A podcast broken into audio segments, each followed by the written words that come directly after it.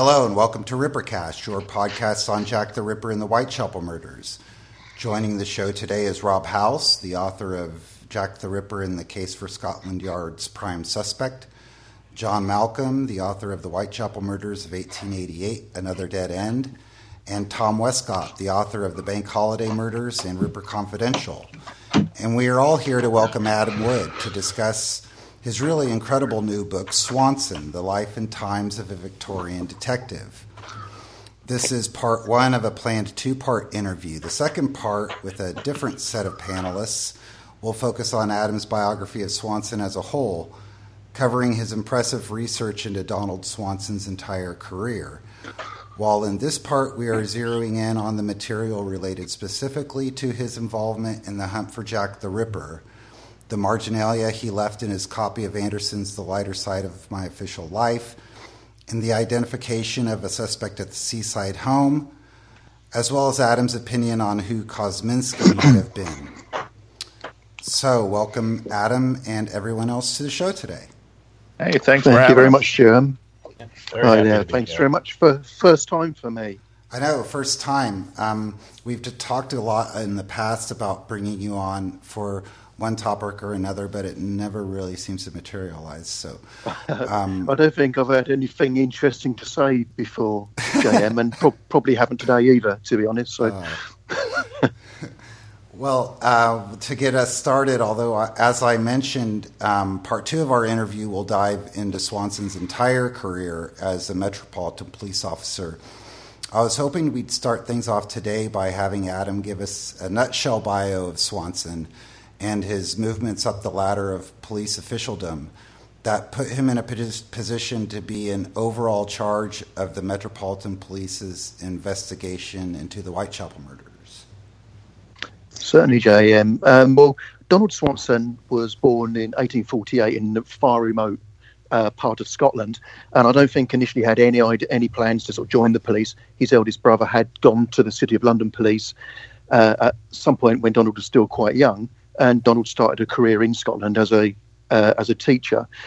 But for one reason or another, went went to, down to London when he was 19 years old and had a probably a nine month career as a city clerk in in the uh, uh, commercial offices of John, one John Mickle.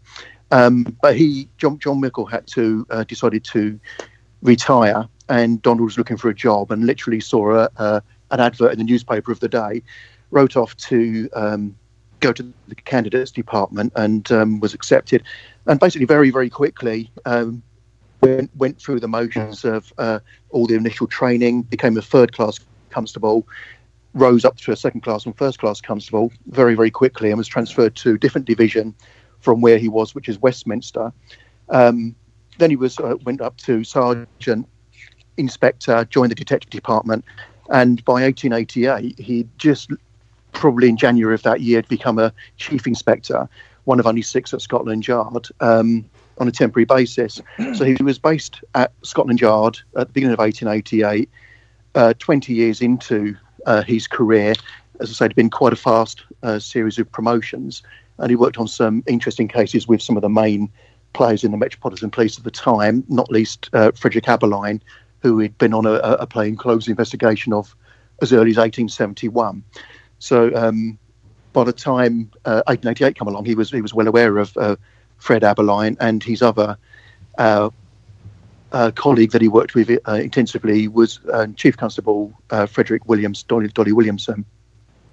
So that's where he was in um, at the time of the Ripper murder started, working from Scotland Yard under pretty much under Williamson. And I'd like to open this up right at the beginning to our panelists to ask questions or give us their impressions of Adam's book, uh, with an emphasis on the material in it about the Ripper case, and and then we'll try to get in some specifics. Well, first of all, uh, speaking in general terms about um, Adam's book, uh, it really, I think, one of the things that uh, impacted me the most was how it changed my perspective of Donald Swanson, and it's a perspective that, that I have that I believe I share uh, with possibly the majority of Ripper book readers, and that is the idea that Swanson was this clerk who was like a right hand man to Anderson, kind of a yes man.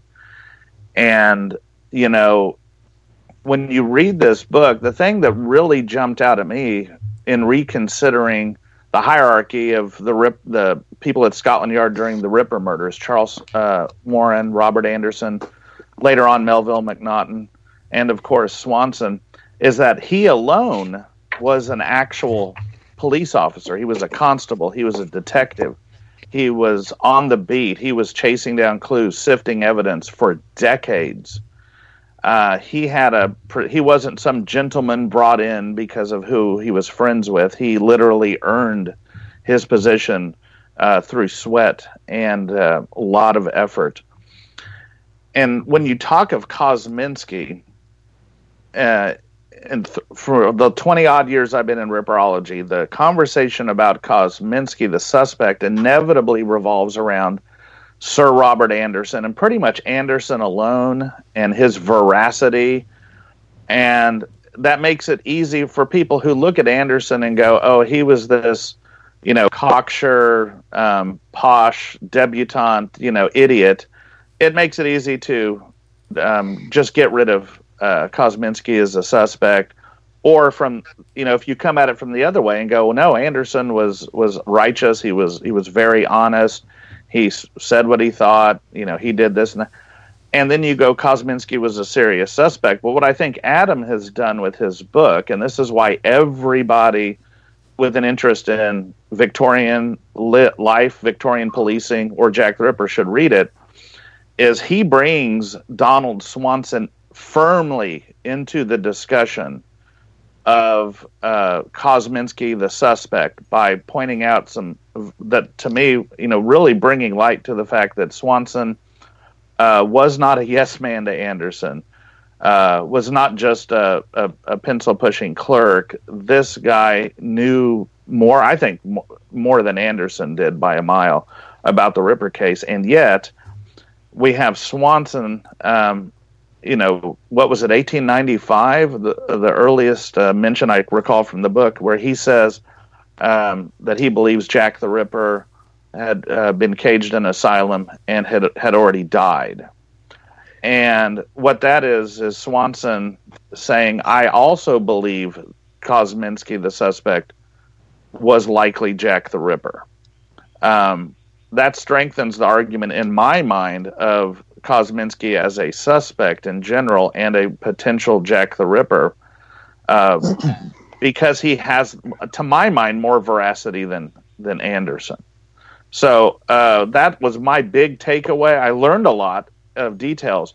My big takeaway was a greater respect for Swanson as a detective, uh, the life he must have lived traveling the world chasing down criminals, uh, building cases that would then just fall flat because they were short of evidence, or putting together the evidence over an excruciatingly long time to finally nail a criminal. He did all these things, uh, and he did them before um, 1888. And so I think that is something anyone who reads this book is going to bring away with them. And you're never going to lose that perspective when you look back at, um, you know, like if you go back and read Rob's book, um, or John's book. You're now going to have a, I think, a new layer of knowledge going into it. So, I think um, I think Tom nails it with um, the word perspective, and um, it it uh, between perspective and context, uh, it it um, not only the book not only fleshes out Swanson, but with the interactions with all the other officials, Dolly Williamson or or anybody, it really brings to life a, the whole the entire network as opposed to just a few individuals who said a few specific things. Um, and it also, you know, the, the perspective and the context of the the Ripper murders, it, it goes to show that it wasn't it wasn't the the dominant kind of factor and that his life was and career was much more important and much more involved as were the other players in, than j- simply just the Whitechapel murders, which were almost just like a a very brief blip in time as far as if you look at the actual um, length of the investigations that in the in the time frame of the murders it was it was just a it was make the, the most sensational case perhaps but it really does bring home the the inner workings of the police and it humanizes them. And uh, it's uh, it's it's definitely something that this book is something that everybody who is interested in this case should have, um, not just for the information on the Ripper murders, but um, for everything else, because it is really, you know, perspective again. I think is is the, is the key word, and this really really helps um, on many levels. I just wanted to say, um, you know, I have not read the whole book yet, um, but um, you know, I'm kind of just blown away by the amount of research that's gone into it, the amount of work uh, Adam's been doing, and um, you know, I've been kind of really jealous uh, in a in a weird way of the the degree of access that that Adam seems to have had to um, you know say like the you know the Swanson family and. Uh, you know, uh, he he occasionally posts these tantalizing, sort of teasing things on Facebook, which, which have been driving me crazy. You're not alone yeah, and um, you know, I mean, I mean, the book just seems so in depth uh, and really great. Uh, the photographs are wonderful. I'm just looking right now at this photograph of the Tranter pistol, which you know I had here in my house for about six months. Indeed. Um, I kind of missed that thing, um, but yeah, it looks great. I, I, I got to hold it too. Yeah, so I mean, I'd be really interested to hear Adam talk about you know his the access, I guess, that he's had to the Swanson family and the the interactions he's had, and you know, it kind of it kind of seemed to me that it would be possible you could find something in a box. I mean, did you go through their attic, or what exactly was the deal there? Yes. Well, to, to be honest, Rob, it was I, I can't believe my luck on on the, uh, the amount of material that the, the family had kept. Um, I'm sure we'll, we'll talk about the the marginalia in uh, Swanson's copy of Anderson's book later on, I'm sure, but they don't seem to have thrown anything away that, that Donald left behind. Certainly, they don't seem to be a family that when when one member passes away, they they bequeath um, one particular item to someone, or you know, Uncle Johnny gets this item. Everything just seemed to be kept all together. And when one person passed away, for instance, Donald went and his wife Julia kept everything. She died, and it just stayed in the house. And the two daughters just seemed to have collated everything. And um, when I was writing the history of the marginalia for Ripperologist magazine back in early 2012, Keith, Keith Skinner said, "Well, you know, this is this is looking really good because he's he's got his name as co-author, but believe me, he didn't do very much at all. He he basically said, "Would you like to to meet the Swanson family? You know, they've they've got one or two items. I'm sure they'd be happy for you to look at." So I said, "Well, yes, yes, please." And and I talked with Neville via email, Neville Swanson, and it, it, as it turned out, they didn't live too far from me. So, we, so we arranged a lunch. Um, he brought along um, a bag full of, full of a few things just to show sort of thing they had. Um, and I finished off the article on, on the marginalia, but basically Neville was very keen for, for me to look for everything that they had. So uh, every time I met him, it, would bring another box full of materials, and it was completely unfiled. There'd be things in envelopes where the, the contents didn't match the envelope. Um, some stuff was stapled together, some stuff was just a loose sheet, and they just didn't really, you know, and there's no disrespect, they really didn't know what they had, and I, I, I just looked through one box, and it was nothing to do with the Ripper or, or the Marginalia or anything, but it was, you know, one of one of Swanson's ledgers, his personal address book, this sort of thing. And I, I said to Neville, well, there's there's so much here. I, I think it make a fascinating book.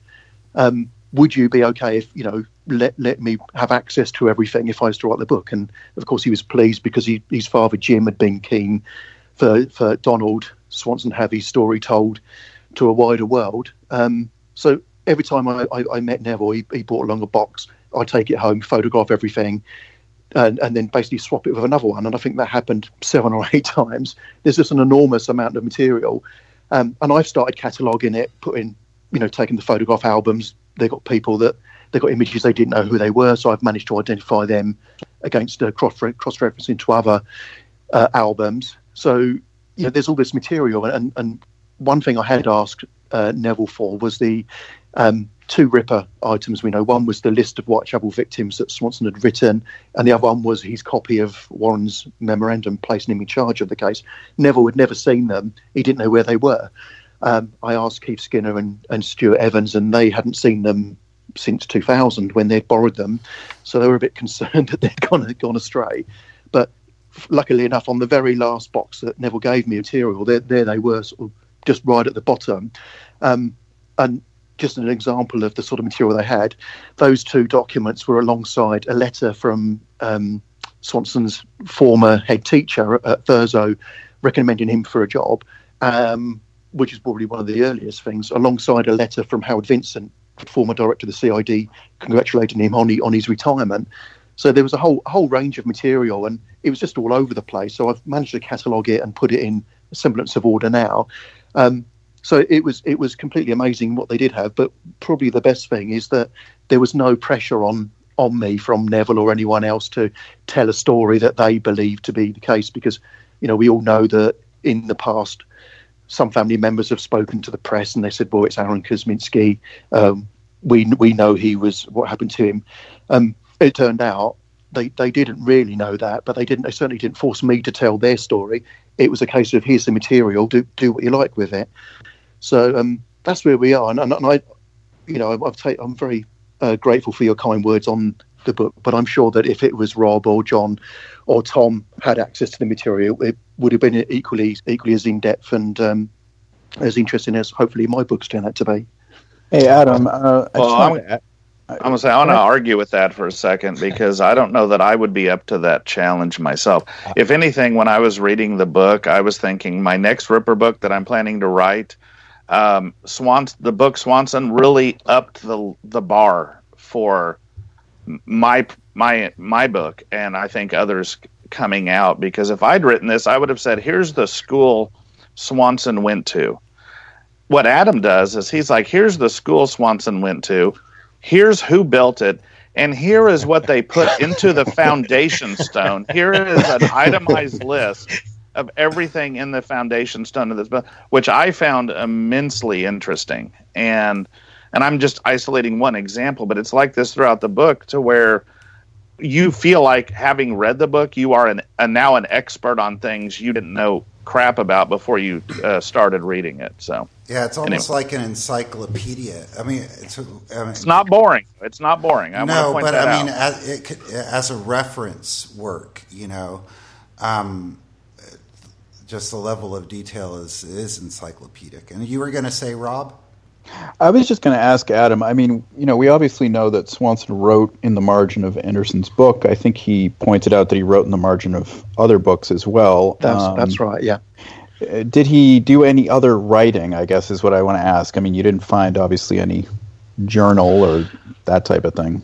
Well, there's um, you know, uh, in in his uh, we uh, again the books which came to me from from the Swanson family. There's a copy of Crim- uh, Anderson's Criminals and Crime, um, which again was in Swanson's library. But then there's there's marginalia in that book. Um, nothing to do with the Ripper, of course, but he, he, he's written on a few pages in there there's there's um, marginalia in his copy of uh, uh, Inspector John Sweeney's memoirs, and there's there's there's further um, uh, marginalia in other pages of the light side of my official life, not not just page 138 in the end notes, um, about different uh, things. But what I was interested in is that there's a very famous case that Swanson was involved in at the end, which was the recovery of the Gainsborough painting Duchess of Devonshire. Um, it went missing. Well, it was stolen in 1876 by Adam Worth, um, who took it to America, and it finally came back in 1901. Swanson, by this time, was a superintendent and facilitated the return with the Pinkerton Agency and uh, the Agnew family who owned it. Uh, and ev- eventually, a copy of the Pinkerton booklet about that painting and their, their work with Adam Worth to get it returned found its way to Swanson's library. So there's a copy of that in the Swanson archives. And I was looking through that, and there's again there's several crossings out or or corrections in the marginalia of, of that that leaflet. There's a um, a booklet by um, a chap called uh, Windus who who wrote a book. It's a little bit of a I don't know a dramatised version of, of sort of various crimes of the day, And if you've read the book, I know we'll, we'll talk about this next time, JM, but there's a case, The Philosopher's Stone, and that appears in this book by Windus, and it's probably from about 1907 or something, just after Swanson retired. And that, that that describes the case, but it also describes Swanson physically, and he says what a great detective he is, and this sort of thing. But again, there's scribbled notes alongside that case, so it's it seems that pretty much anything that Donald Swanson got his hands on that he had a personal knowledge of, he was very happy to, you know, correct something or add more information. Um, and I, I think that that's pretty much the case. There was there's things in the um, personal address book uh, that he, he, may write someone's address, but then when they move, he you know he sort of crosses it out and he puts a little note alongside that. I think I think that was part of his part of his character that he would he would pretty much sort of scribble on anything. Um, and, and there's certainly, as I say, there's lots of examples of that in the Swanson family archives. I, I can't remember if you wrote on this. Uh, did you speculate on when you thought Swanson had written the Marginalia? I mean, I know that in my impression he wrote it on two different occasions, and That's I think right. the assumption I think the assumption has been that there was a certain you know, considerable amount of time between those two writings. Did did you ever speculate or find out anything? Uh, there, there's two different color pencils in the marginalia. One is a, a grey graphite. One is a sort of a um, a, a, purple tinged pencil, um, and it's in a bit. You know, obviously that was written at a different at a different date. There's no indication why, but when um, I got my hands on the personal address book and, and went through that, there's lots of examples of purple pencil and um, grey grey graphite pencil, and then there's black ink. But happily for us, on many occasions, um, Swanson has written where he's written someone's date uh, date of um, their, their passing, or someone's moved. He puts a line through, like for instance in Anderson's uh, entry in the address book, he put, just puts a line through dead, not and puts the date. Um, and so, so by that you can sort of date when he's written those entries. And there's one entry for um, someone moving, I think, in a purple pencil, and it's dated 1923, which is obviously the year before Swanson died. So I got a bit excited, and I thought, well, does that mean that he wrote the purple part in 1923? Because that, that seems to have been written before the the grey pencils uh, side. So that does that does that indicate that the whole thing was written towards the end of his life? But then going through further pages, there's there's dates in a purple pencil dating from uh, 1896. So I, I, think that it could have been, again, any time in between 1910 when it was published and 1924. Unfortunately, I can't give any further info on that. My, my personal feeling is that he wrote the first part of the marginalia on page one, 138 probably soon after receiving the book, and then the the, uh, the the second part and the end paper notations probably sometime afterwards and, and I mean right. you know even months or possibly years afterwards. Right. I I think that um, it would be a very interesting article um, to read about Swanson's other marginalia. I, I think that that you could probably compile something that would be um, very varied and actually put help put his marginalia in Anderson's book um, in a different light um, as well. I I would I would certainly be uh, be up for more on that. I agree. I actually okay. was kind of surprised that we didn't that I didn't see that in the book. I thought there would be uh, like chapters devoted to other marginalia about other matters. Um, is there a plan for that, Adam? Well, there is now. uh, no, I, I, I think sign me up. it's it's something that I put in the um, the Ripperologist article in 2012 um, yeah, I remember that. I do. It was a mu- much more in, in-depth um, piece about the marginalia, and you know, the, although although the, the Swanson book is is is pretty big, I just had to chop some of that stuff out. Right. Um, so perhaps perhaps that's something I should have put. I should have left in. It's it seems like the type of writing that he does in the in marginalia in general is to either correct something that somebody wrote or to sort of add to it. I mean, that's, that's certainly right. the, yeah, I'd agree certainly with the sense that you get from the Anderson marginalia. Now, correct me if I'm wrong, Adam, on the chronology. Um, in with the Ripperologist article you mentioned that you wrote in 2012, um, the um, second, and this is getting really inside baseball, probably for a lot of our listeners. Uh, I would I would think, um, but um, in 2009, there was a famous squabble between Stewart Evans and Paul Begg, and, and also involving articles in, Ripperologist magazine in which Stewart Evans made some arguments that, um, and I'll ask you if you've received an, an opinion from Stewart Evans about your book. Um, you, you, maybe that's nothing that you can make public, but um, um, but anyway, uh, Evans had a lot of issues that he outlined in an article in Ripperologist magazine back in 2009, um, which were ca- um, answered um, by Paul Begg. But th- this all took place before a lot of, um, before I believe your access was granted um, to, to the Swanson archive. And then also, I believe after your 2012 article is when you received um, when you you were able to provide the document examiner with more examples of his writings. Um, That's right. That were was able to like we mentioned the different color of pencils, but there is also more evidence that he did write with a shaky hand towards the end of his life, and so you were able yeah. to provide a lot more examples of that. Um, which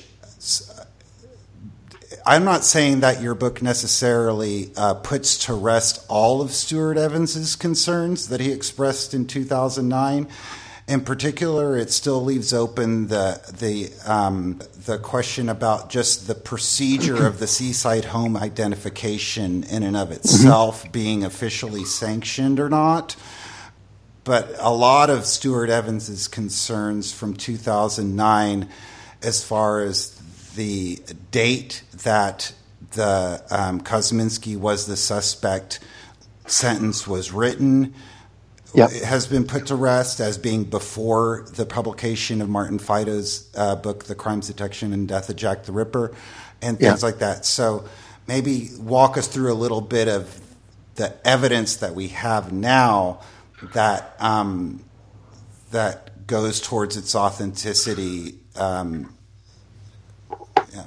Well, when the uh, when the uh, lighter side of my official life with the marginalia um, was loaned, it was loaned to the Crime Museum um, at Scotland Yard, and com- again completely lucky because Keith Skinner happened to be working in the office that day at the Crime Museum, and Neville Neville Swanson phoned I think looking for information about that Tranter pistol that Rob looked after for, for six months. Keith Keith happened to answer the phone and, and had a discussion, and he said, "Well, do you do you still have the uh, the, the, the book with you with the marginalia?" And Neville said, "Yeah, it, it was under lock and key." Keith asked whether the family would be happy for them to loan it to the museum to uh, to go on display, um, and I and you know Neville was happy for that to be the case, and and so sort of they handed it over. Um, now, the, the curator at that time was a chap called Alan McCormack. Um, and he just took the opportunity, not through doubting uh, the marginalia or, or, anything, but just took the opportunity because uh, the uh, Dr. Davies, who was the forensics forensic handwriting scientist that the Met were using at the time, just just happened to be around. So he said, "Well, we've got this marginalia, and we've got this uh, ledger also written by Donald Swanson.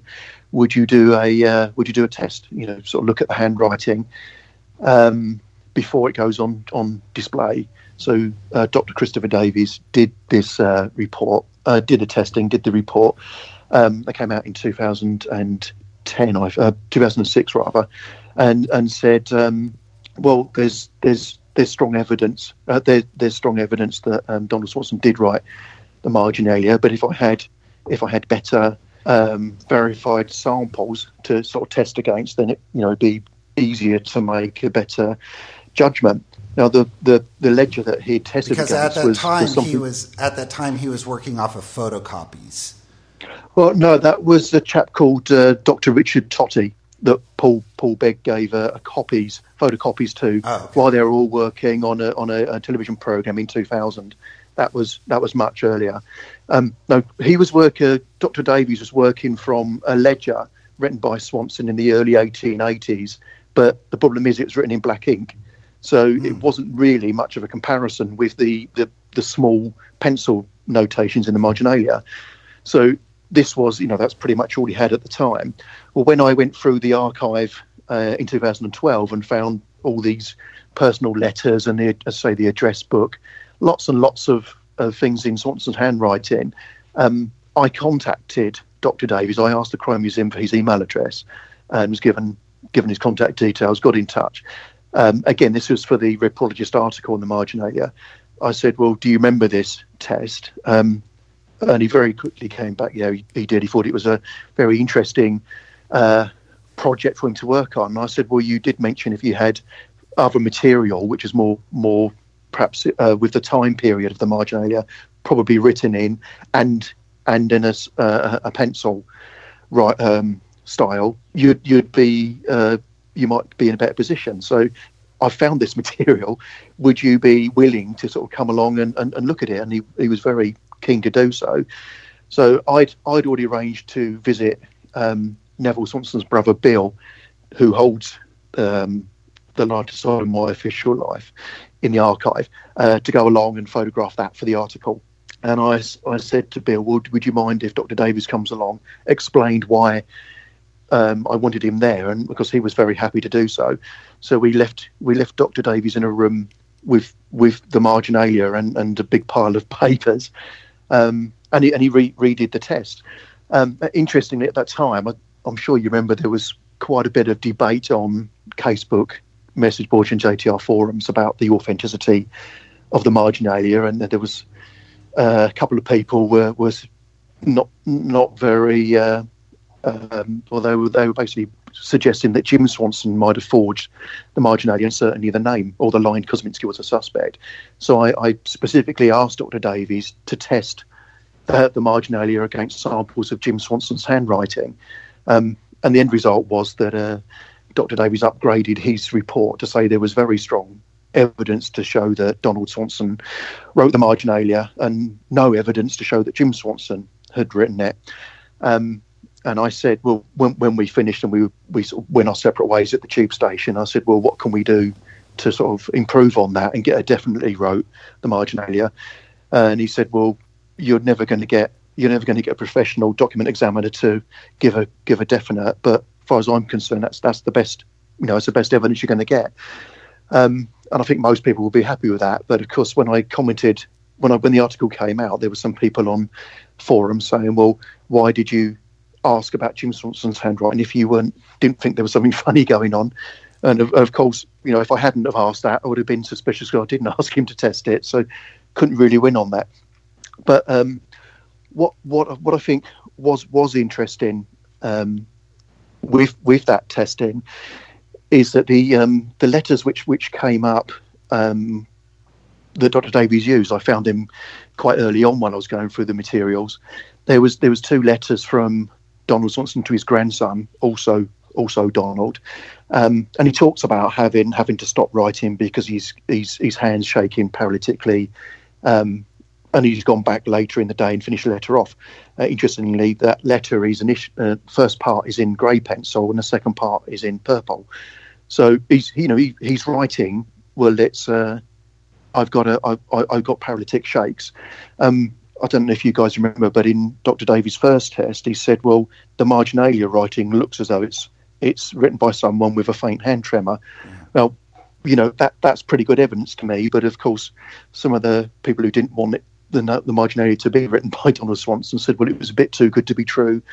That the these letters that, that say that had surfaced, but I don't know what you can do really about that. Yeah, and there was also suspicions that um, because of the centenary year, um, that someone was um, capitalizing on on the uh, publicity uh, surrounding the centenary. But then your book, yeah. Um, yeah. your book reproduces all the evidence that Jim Swanson had been attempting to get this stuff published since like at least 1981. That's and, right. And um, and the News of the World um, interoffice memo, even though they didn't publish an article in 1981, you were able to uncover um, the interoffice memo from the News of the World crime reporter uh, that yep. that states that the marginalia names Kosminski as the suspect. That's um, right. Which um, you know, I understand that back in 2009 this evidence wasn't available for the people who were questioning the authenticity of the the uh, marginalia. You know, yeah. this wasn't available yeah. for them to examine. So at the time, they they were asking legitimate questions based Absolutely. on based on the evidence that was available then. But I do think that to, today we're getting we're getting like as like you said as close to a definitive answer as we're ever able to get. Right. Yeah, I, if I, I can I, add real quick uh, about the margin because I'm not a Kosminski person, um, you know, uh, so I'm I don't have a horse in this race, but uh, expert testimony was fantastic. Uh, I I thought the letters Adam reproduced were Swanson is saying, I have a shaky hand. In fact, it makes mm me wonder if a purple, if well, for someone suffering from what he was with the shaky hand, if maybe once that set in, maybe a different kind of pencil was easier to write with. Uh, it was maybe less shaky, and he would switch pencils sometimes depending on the state of his hand. But back to the marginalia, there was and still is. I I run the largest Jack the Ripper Facebook page, and I still see occasionally people posting doubts about the veracity of the marginalia. Mm. Um, put all expert testimony aside, and if you just look at the historical record, either Jim Swanson is the ripperologist par excellence who became the first person in history to connect the name Kosminski with Anderson's Polish Jew, or this document, the marginalia, had been in existence for decades within the family, was penned by Donald uh, Sutherland Swanson himself, and is legitimate. Um, I mean, those really are your options, and to my mind, they're you know we, I think we have definite proof. Adam's stuff backs up everything that we suspected 10, 15, 20 years ago, and in my mind, does prove beyond any reasonable doubt now that none of the marginalia was added at a later date by another hand. Um, but I do want to say all the skepticism back in the day, 2009 and before, that was healthy skepticism. Yeah. And it was that skepticism, I think, that pushed Adam and others to look for the evidence to to prove it either way. And I but I want to point out, in my opinion, again, no horse in this race, Kosminski wise, uh, that burden has been met uh, it's all in the book. It's one of the reasons why, although it's not technically a Ripper book, Swanson, it, it goes beyond must read, in my opinion. We always say the word this is a must read. When I was reading Swanson, my thought was this isn't a must read. This is a you must put down whatever you're reading now and read this. And because uh, it's it's that crucial. Anyways, I apologize for interrupting. Well, I, I, would say on that on that Tom that it's not it's not necessarily a case of, of pushing Kosminski or trying to find uh, any evidence on that because I, you know, we'll talk about it later on. I mean, I'm not right. I'm certainly not pushing Kosminski as a suspect, but I'm I'm following you know the history of, uh, of Donald Swanson, and I think that's really the most the most important thing. Um, again, going going back to the 2012 article, and it appears in the book. Um, the unused News of the World article about marginalia uh, was was written or drafted up by a guy called Charles Sandell, who was the chief crime correspondent at the News of the World. Um, he he'd prepared an article, and and, and Keith Skinner had, had found this um, in draft, sort of handwritten corrections and everything, in in filing cabinet in Scotland Yard's Crime Museum.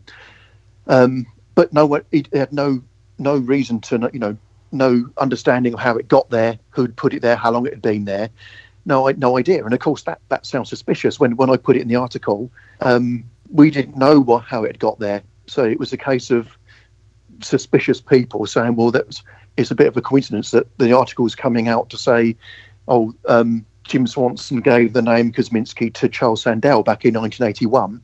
And here, here all of a sudden is an article that talks about Kosminski um, with no provenance of, of where it's come from. So I, I couldn't answer that. I you know, just didn't know at the time. But one thing I did do, just trying to close off that that line of inquiry or research, if you like, I, I wrote to Charles Sandell's widow, widow, who's in a um, whose address I found on the on the UK um, Directory of Inquiries, and I didn't hear anything. Um, I thought she she may well have passed away. But about four months later, well after the article came out, I had a letter from her son-in-law, chap called Brian Hill, who who who wrote to say, you know, sorry that it'd taken a while. Um, Mrs. Sandell had, had, recently gone into a care home, and he'd gone back to the house and picked up all the mail which had accumulated in the previous months to sort sort through. Um, and he, he, he actually it was him who, who when when uh, Charles Sandell passed away, he was helping his mother-in-law clear all the all the papers up, and um, one of these was the unused Ripper material. It was him who who presented it to Scotland Yard Crime Museum, and they remembered apparently whoever the creator was at the time. I think Bill Waddell probably remembered Charles Sandell as you know one of the few uh, journalists from the News of the World who was who was quite quite um, respectable. Um, so again, it didn't really mean much, but it just proved how that article, that unused article, did make it make its way from 1981 in Charles Sandell's office to the Crime Museum. So that that could be closed off. It's not a case of trying to prove that Kosminski was a ripper. It's a case of researching the history and join, joining the dots in between those those two things happening. Right.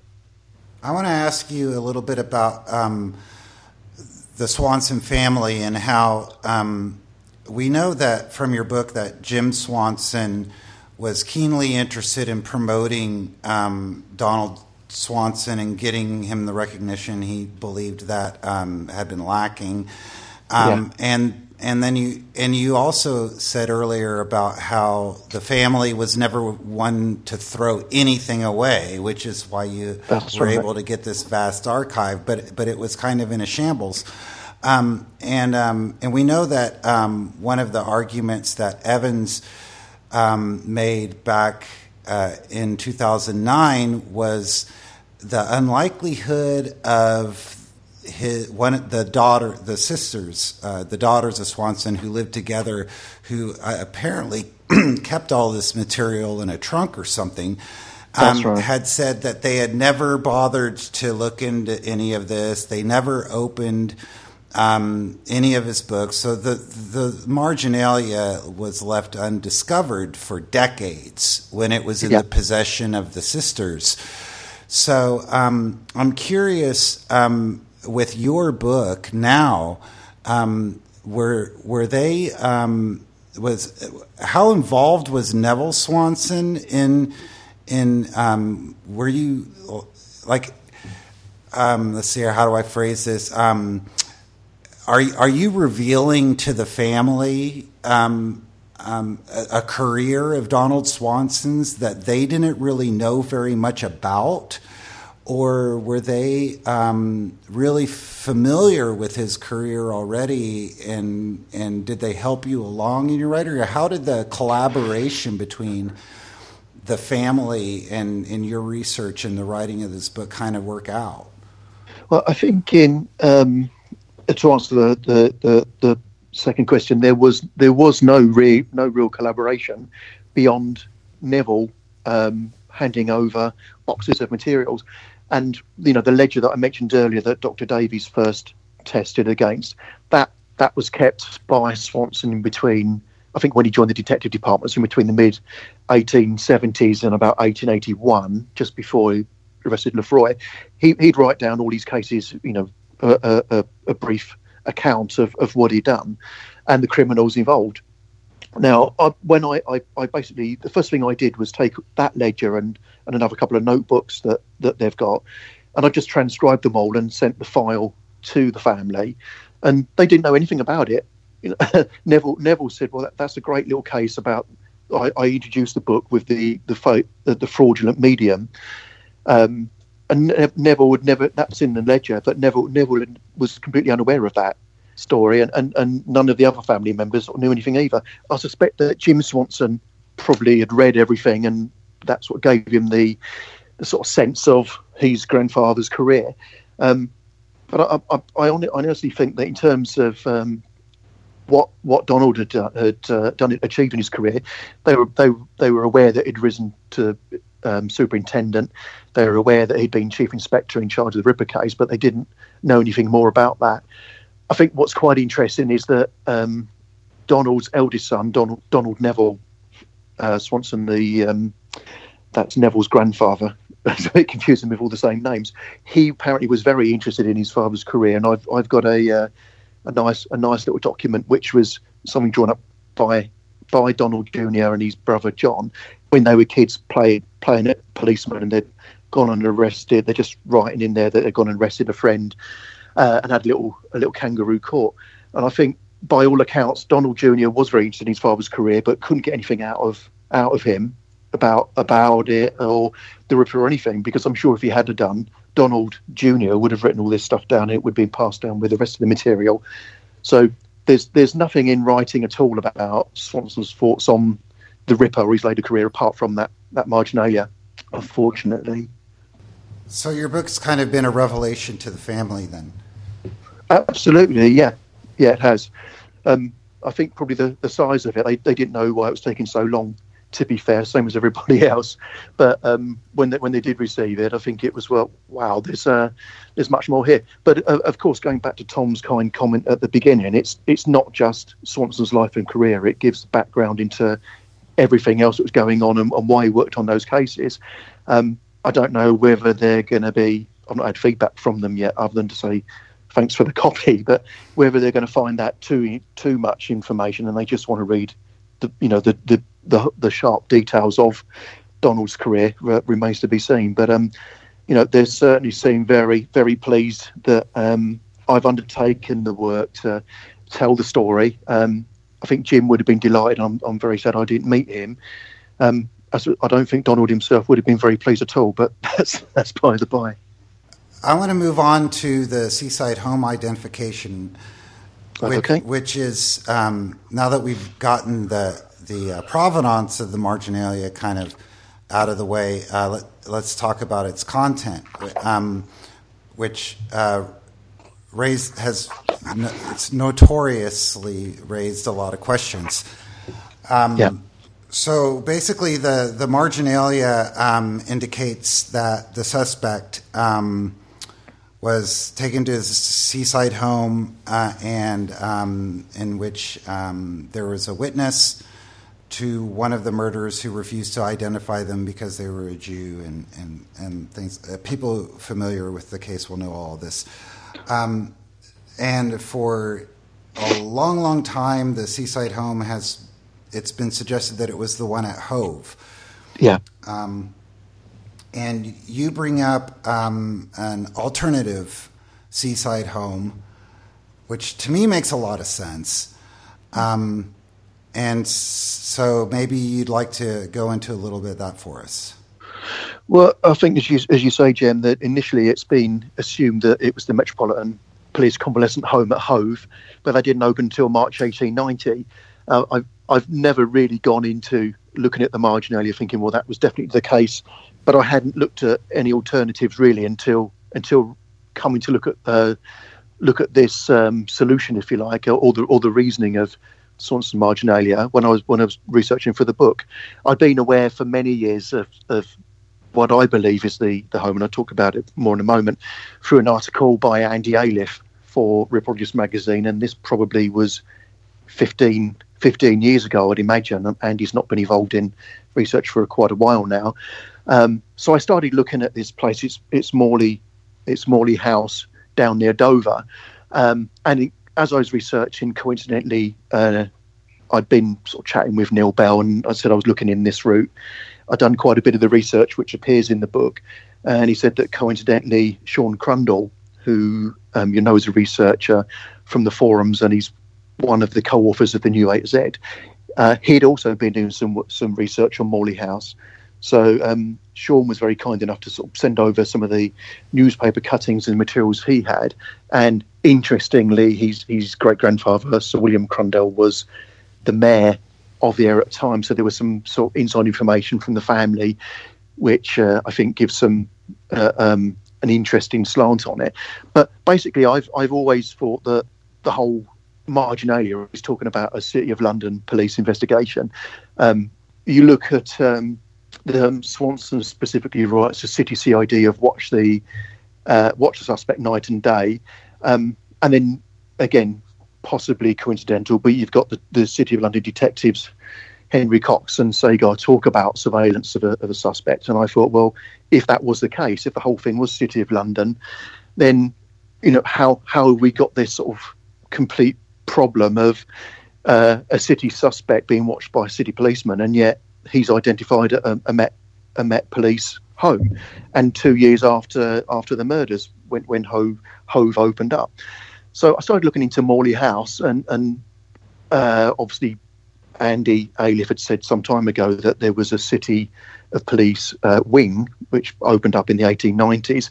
But when I sort of delved more into the research, um, firstly in the newspaper archives, uh, and then I found that the um, Morley House was was uh, a, a, scheme by a thing called the um, London Saturday Fund.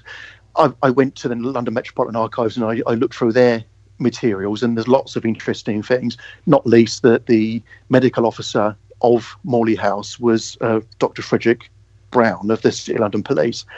I thought, well, that's that's that's quite that's quite nice. You got a you got a city a City of London Police wing, and in the 1888 they had I think they paid for the use of four beds um, at the home before they opened the wing. Um, I thought, well, how how would uh, someone get from London to uh, to Morley House, um, all the way down in Dover, because that's another thing that um, some people have been puzzling over. If it was Hove, why would you take someone out of out of London, um, Whitechapel or, or Scotland Yard or wherever, um, and go the difficult journey down to Hove? Well, Mor- Morley House, you could, you could literally jump on a on a train at Snow Hill in the city, which is right opposite the Snow Snow Hill police station, and you get a direct line all the all the way down to Martin Mill, um, which is a mile away from Morley House. And uh, I thought, well, that's that's quite convenient again, you know. But but then, what? How does someone? How does how does a a person get to go down to um, to Morley House? Well, they were all they were all workers who paid a subscription to to go and sort of spend a week uh, or two weeks at uh, at the seaside home. Uh, but before they could do so, they had to be um, medically examined to see if they were sort of fitting for use of a bed. Um, and they were examined by Dr. Frederick Brown. So I just thought, well, the whole thing, the whole thing's tying in quite quite nicely, really. And the problem that Swanson writes in the marginalia about um, sent to the seaside home with difficulty, I'm I'm pretty sure that it was how do we how do we as the Metropolitan Police uh, manage and I and uh, potential identification um, a, uh, with the City of London Police. They're uh, colleagues on that occasion, but obviously not always the case. So I think Morley House, again, there's no evidence that the identification took took place there. There's no evidence that the identification actually took place. But if we take Swanson at his word in his marginalia, and there's no reason not to, I think Morley House um, is by far the the best fit for for what he's written. Um, and um, as you kind of indicated, and I think this is this is um, not emphasized enough, really, uh, and that is that the level of cooperation between the Met and the city police forces comes into play um, heavily when we discuss the identification at the seaside home and the subsequent surveillance of the Polish Jew suspect. Um, but I'd like to emphasize this to our listeners because I I believe lately there's been a tendency to present um, this idea to the public that both of the police forces weren't really caring or cooperating or uh, putting forth any serious effort to even apprehend the murderer uh, based on the fact that they deemed the victims as prostitutes and expendable and and we all know um, where that comes from. But there's um, a portion of your book where you really highlight the cooperation between the city and Metropolitan Police Department. And um, after the receipt of the From Hell letter and the Lusk kidney, um, in which um, the city and Metropolitan Police uh, departments were working very closely together um, and having like daily meetings with one another.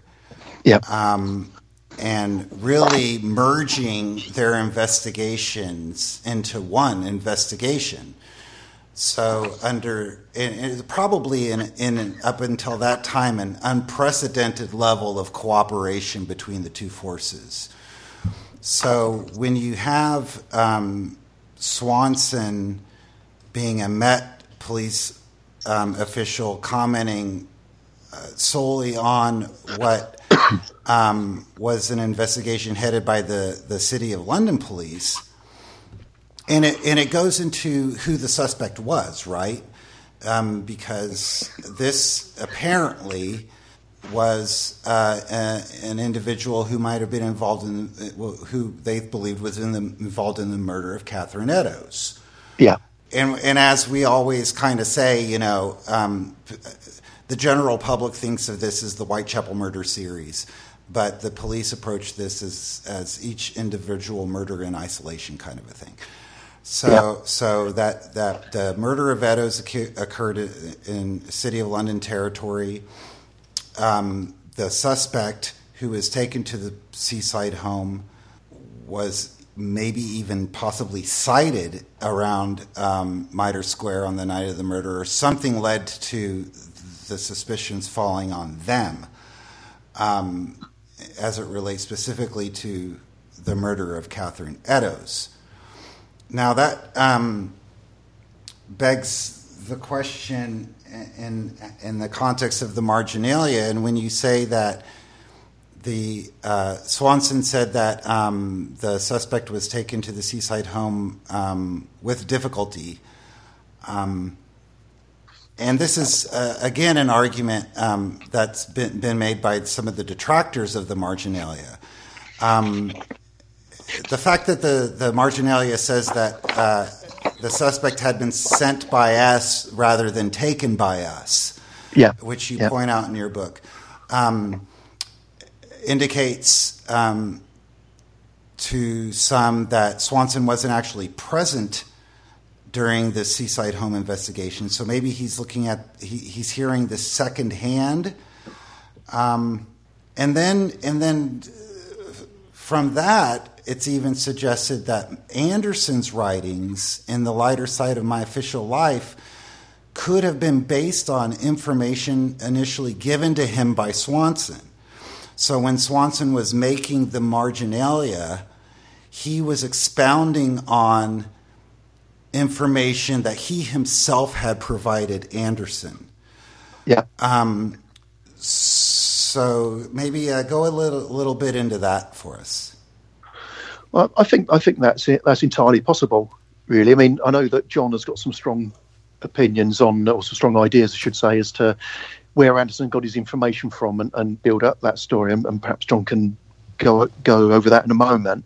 But I I I, I feel that if if it was a city uh, identification and the city uh, some city detectives had taken the suspect and witnessed and arranged this uh, confrontation, um, which is effectively what it was at Morley House, uh, I, I, I, I, I feel that Swanson probably didn't didn't go. He wasn't there, and he's writing. He was sent by us, and, and the us is the Metropolitan Police.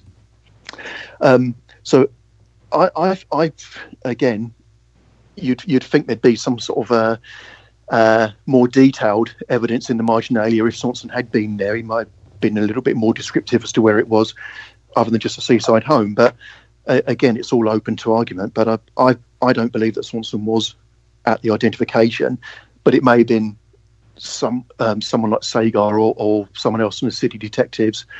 Um, who I think, I'm trying to find my notes. I think actually Sagar does say, "Yeah, we we you say we took uh, we took him for identification? Um, anyway, I think it was more a case that it was a city detectives taking the suspect rather than uh, Swanson or anybody else from the Met. Yeah, I just wanted to jump in here for one second to talk about Morley House versus the um, you know Clarendon Villas in, in Hove, yeah. right? Um, I, I, mean, I think you you know you lay out a pretty plausible argument that it could have been Morley House, but I think the main import really um, of the distinction between the two, as far as I'm concerned, is that uh, Clarendon Villas opened in March 1890, I believe, uh, yeah. whereas Morley House was open at the time of the murders. Is that correct? Because I yeah. Yeah. Because I get the impression uh, from reading your book, and I don't know that you ever explicitly state this, but it seems to me that uh, you're implying that the identification took place uh, much earlier than I think most people um, seem to think. I mean, Paul Begg, I know, believes, uh, you know, I think that it was closer to February 1891. Uh, I had always had July 1890 in my mind, but mm-hmm. it seems like your thinking was much closer to October or November 1888. I think, yeah, I, I, I do, yeah, I do, I do actually state that as a a suggestion rather than my theory, shall we say? Yeah, um, yeah. Well, I'm sure we'll, we'll, when we um, look at the, my idea for a potential Kosminski, but my my feeling is that the identification took place in the middle of November, 1888.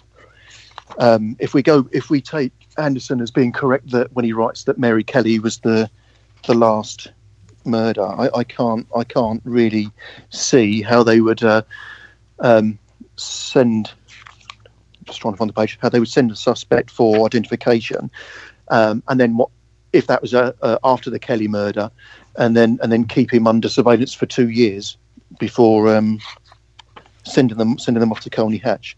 So trying to find the page. Here. I mean, that's that sounds that sounds very reasonable. I feel like in my mind, I've been moving to an earlier date for the identification as well. Of course, that fits in with uh, what Henry Cox wrote, where you know he says that it was around the it was after the murder of Mary Kelly that we you know, conducted this surveillance. Um, yeah. And um, you know, of course, there was all that stuff that apparently was going on in the middle of October, which uh, you know, in my mind, has always plausibly um, referred to the you know quote Kosminski uh, suspect as well, where they're talking about a foreigner, and the police are very close to you know, solving the case. Um, well, I think if you look at the the, the mid October house to house search, I mean, I, it, you you would have thought that they'd have un, unearthed a number of suspects to uh, people of interest rather than just one person, Kosminski. So I think it, I, I, write in the book um, that I, I suspect that the number of people became uh, of interest to the police in mid October, and they began they began observation uh, more casual observation on these uh, number of suspects, including Kosminski. Uh, I think, fortunately, they, they didn't crack down on anyone before Mary Kelly was killed in 9th of November. Um, and then, short, I think by that point, they'd, they'd reduced the number of so serious suspects to, to a small number. Um, and that's why I, I, I, just wonder whether if in mid November Kosminski was sent down to Morley House, um, and then obviously with no identification uh, being possible. He was watched by C- uh, City CID around that time. Right, right, right. I mean, it does it does provide a very uh, good sort of explanation of why perhaps the murder ceased. Then at that point, if he mm. knew he was under surveillance, obviously. Um, you know, I, I, know that you quoted um, what something from the Evening Telegraph from the middle of October. Um, you know, where it says the police are um, satisfied uh, of bringing to justice the Whitechapel murder, and you know, I, I really think that this is probably re- related to the uh, all of the articles that came out in the right around that time, the middle of October. Uh, I, think are referring to the that Batty Street suspect. Okay. Okay. Yeah. I mean that that's always been my assumption because it was right around that time that it seemed clear to me that that became a really you know serious uh, suspect that they were looking into because he's he's always described as a foreigner, um, you know, and he, um, you know, he, he came to the attention of the police, I believe, right around the beginning of October, but it was around, uh, I don't know, the 10th of October or something like that, that it began to be reported really extensively in the newspapers. Well, I have yeah. a quick question, guys, if I can jump in here about um, the suspect and, and when the police surveillance of him began. Um, and and maybe this would also be a question for Neil Bell and Paul Begg in the next episode. But how likely would it be that if the police put a suspect under surveillance, that they would continue to surveil him for three years? Well, right. Um, so so that that's something that people have brought up numerous times, and I think that. I mean, I mean, Adam even refers to this. I think in the book, or, or maybe he does. I guess implies it anyway. That I mean, uh, you know, it's always occurred to me that Kosminski was a suspect, but even among the police, I don't think they all agreed that he was, you know, the prime suspect. Anderson may have believed that. Others may not have believed it. Um, you know, I think it's entirely possible that they had him under surveillance for a while and then they just stopped. You know, I don't, I don't, th- I don't think that having an earlier date for the surveillance means that he was under mm-hmm. surveillance continually up through the time he was committed to the asylum. I mean, they may have had him under surveillance in November, and then and then not, you know, not found any new evidence or anything like that, and just kind of dropped it. I mean, what are they going to do? You know, I don't think.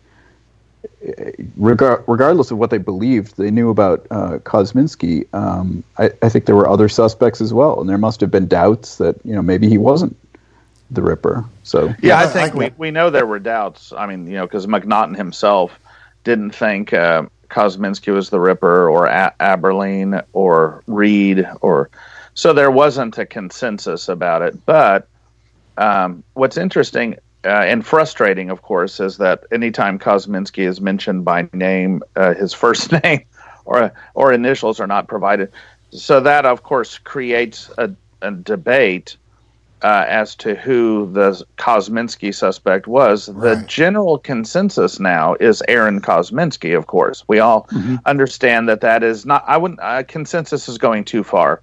Uh, the perceived wisdom today among most people is that Aaron Kosminski was the suspect. Of course, one of the things I like about Adam's book is he went out on a limb by bucking that. Uh, and uh, so I'm curious Rob, now that you've you wrote your book years ago, John, you've been studying this for years.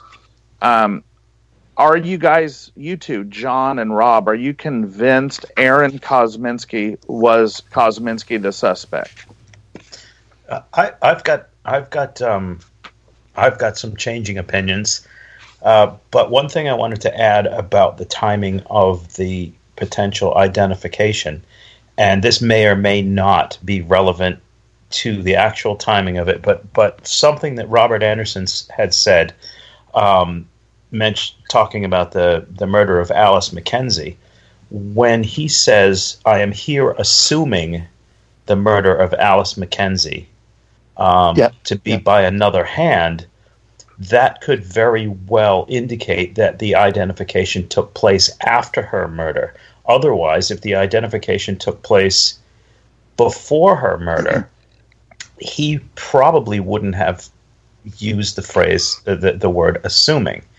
Um, so that makes me kind of skeptical. I mean, I really don't. I I don't have any kind of definitive thoughts about when this identification uh, took place, but I think that that may be a clue. And when it comes to um, surveilling a suspect over a long period of time, I mean, um, you know, 20th century, 21st century policing may be different, but it, like in the case of Gary Ridgway, who even when the um, investigation dwindled down when they, you know, the cut cut the uh, funding for the investigation, he was watched for a considerable amount of time, years after um, he was he, his house was searched and all that stuff too. So I think there's still some kind of um, leeway as far as trying to figure out when this identification took place. And um, but would, would, it have been um, in the case of Kosminski? Would it have been round the clock surveillance that, to such an extent that it prevented him f- from perpetrating another murder? Um, be, you know, because uh, with uh, Cox's um, a description, you know, uh, of the the surveillance. I mean, it, seems to be a pretty tight time frame, in, in my opinion.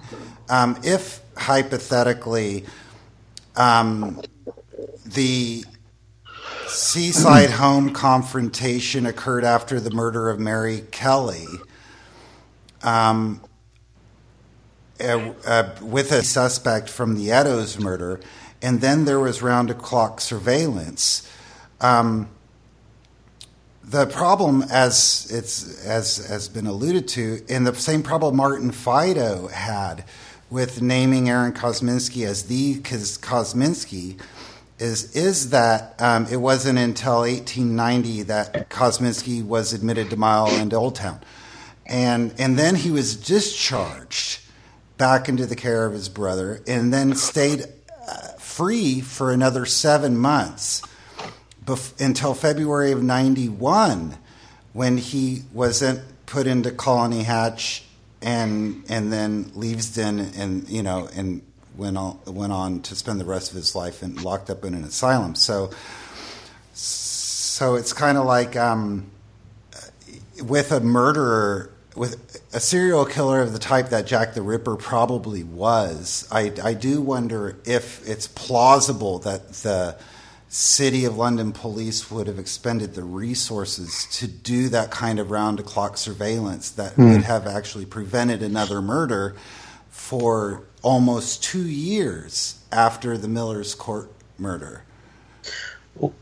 I, I have some speculative thoughts about that as well because Cox mentions being um, having his conducting surveillance for three months after the murder of, well, he said the last murder or, or Mary Jane Kelly, um, which would put it close to the March of 1889 um, quote by Macnaghten in his memorandum about being Kosminski being yeah. um, put in an asylum.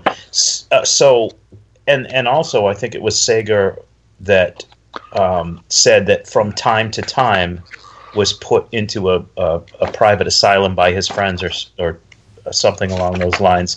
Now, you could actually, because th- th- there has to be some sense that some, even though we can't make sense of any of these events, you know, whether chronologically or name wise or anything like that, um, there has to be some truth in what all of these people were saying. Mm-hmm. And so theoretically, you could say, well, okay, Cox was was right about um, uh, conducting surveillance for three months after um, the, the, the last murder, and Macnaghten could have been because we we all assume that he was making a mistake about Kosminski if he's referring to Aaron, Aaron Kosminski being placed in an asylum in in uh, March of 1889. Mm-hmm. But um, regardless of whether it was um, Aaron Kosminski or a different Kosminski, uh, theoretically, they could have conduct Cox could have conducted his sur- surveillance for three months.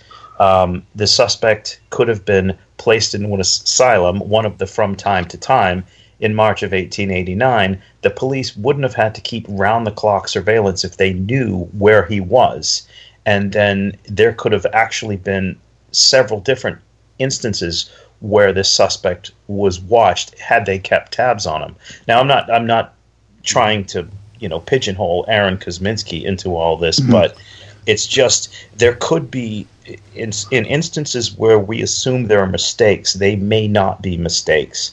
Um, and in instances where we just kind of jump to conclusions, we may need to step back and kind of go, well, you know, because it's it is definitely frustrating when you have these things together and you, you try to put the pieces of the puzzle together and it feels like you're actually there's like three different puzzles together mm-hmm. and you get a piece that doesn't fit here and a piece that doesn't fit here but maybe these puzzles are all all related to one another we just have to figure out which right. pieces belong yeah. with which puzzle well yeah because yeah. if the um, if the surveillance did last for three months after the miller's court murder then that eliminates david cohen um, yeah. as a suspect since he was put away in December of '88. Yeah. Um, so. yeah. I think I think it's a really. I'm glad you brought that up, um, John, because I. It, it's a really good point about the three months, uh, you know, sort of coinciding with that March 1889 date, and um, you know, I've always thought it's enti- entirely possible that Kosminski could have been put into a private asylum. Of course, there's never been any uh, no, nobody's ever discovered any evidence of that. But um, I believe, and I I could be misremembering, but wasn't there a didn't the uh, police draw down sort of the funding and the resources uh, uh put towards the Ripper case around yeah. 1889 as well? Yeah, roughly the same time. And of course, that could, you know, logically, you could say that could come down to finances. You know, there hadn't been any murders in three months, and um, there was obviously a, a um, strain on resources. I mean, as you know, you could take the uh, Gary Ridgway case as an example with that too. Um, by the time Gary Ridgway was actually arrested um, uh, and charged with these murders, there was like one person left on the investigation. So you can see why um, uh, financial concerns would have made sense, but you have to be open minded that maybe, okay, we know where this guy is. Uh, we're just going to wait it out. If he ever gets out, great. You know, we'll watch him again. If he doesn't get out, we won't. So, um, yeah, there, there's a. I think, I think this this kind of um, this kind of talk it just it opens up more doors. It doesn't get us any closer, but it, it, it you know, uh, it's it's it's it kind of keeps it um, keeps us from forming an opinion and treating it yeah. as fact. You well, know, you, as the, sorry to jump in. I was going to say that's exactly sorry. right because you can, you know, you can move the goalpost entirely. I mean, if you look at Henry Cox talking about three month surveillance, um, he that doesn't mean he started after the uh, mid-November, which is what I'm suggesting is the potential identification. He could have been part of the surveillance into the uh, the suspects as, as early as uh, end of uh, October that I that I mentioned. So he was still part of the surveillance team, and the Kosminski that was identified and returned to the streets. He could have just been picking him up again, uh, continuing his, his existing surveillance at that point. Guys, is it possible that Cox personally participated for three months, but that the surveillance ran longer and he was only involved for three months of, say, a six or an eight month surveillance? Seems anything is possible. Yeah, I mean, think, but yeah, like what, what Adam said, you know, um, if if the three months began um, when uh, when quote unquote Kosminski was identified as a suspect immediately after the double event, then that would put David Cohen in the frame um, yeah. again. So. But, well, can but, I ask you a question about David Cohen? You guys would, would have researched this more than I, I would. I got the impression reading Martin's book, and I write about this in Ripper Confidential. Um, Martin may, went to great lengths to disregard the Goulston Street graffito, and and I wondered if that wasn't because David Cohen wasn't capable of having written it. Um, and this is significant because Anderson's suspect was clearly capable of, and I'm not arguing the Ripper wrote the graffiti. That's that's irrelevant. The point is, Anderson believed the Ripper wrote. You know, his suspect wrote that chalk writing. So that means whoever Anderson's suspect was would have been able of capable of that handwriting, might have logically had chalk on him, and would have had the the motivation to have written it and, and to me, that's a litmus test for identifying Anderson's suspect is whoever the suspect was had to have had the capability of writing it. So I was wondering if you guys could chime in on that and talk about David Cohen and Aaron Kosminski and their ability to have written that message. Well, I, I think not to not to be hogging the mic or anything, but going going just briefly going back to the, the surveillance that may have started in October, it would have reflected pretty poorly on um, watching the suspect day and night and having another murder, um, meaning Mary Kelly, have having taken place. Right. So it would be it, it would be it would reflect pretty poorly on the police as far as that if if in fact that by day and night surveillance happened, and then Mary Kelly was murdered. But um, uh, my opinion, as far as the the Cohen Kosminski thing, I was up until up until Rob started researching Aaron Kosminski, um, who I'd written off previously, uh, not just because of uh, well Fido to begin with, but um, David Cohen was always my you know my preferred suspect, and that was you know simplifying my thought, saying, okay, the died shortly after fits perfectly. You know, you can you can disregard the uh, return to his brother's house in Whitechapel and all of that stuff. Um, David Cohen was demonstrably insane. Um, he died shortly after. He was arrested as a lunatic, uh, wandering at large. So, I mean, to me, that for for a long, long time, um, I was fairly convinced that that was the um, that was Anderson's suspect, and that was Jack the Ripper. Now, you know, Rob completely turned that upside down for me, so I've been um, definitely in the Aaron Kosminski camp. But now, how, how, did he do that? How what did Rob write or say that changed your mind? Oh, it, everything. Uh, uh, the the entirety of his book. I mean, everything about um, not just um, a, you know Aaron Kosminski's um, past or potential diagnoses or or anything like that. Um, the tying in with the Batty Street um, laundry incident. Um, it was just it was a, a, a, cumulative kind of thing that made me think, and the timelines as well, as far as identification and that stuff goes. Now, uh, reading Adam's book, it's kind of brought David Cohen to me back into the frame. Um, but now I feel I feel as lost as I've ever been because, be, be, because I still I still I'm open minded to the to the possibility that there was an alternative Kosminski. Although you would have to you would have to line up everything that Swanson said in his marginalia and have that fit and can you have that fit with i mean if you're if you're taking his word which you know, there's no reason at this point not to.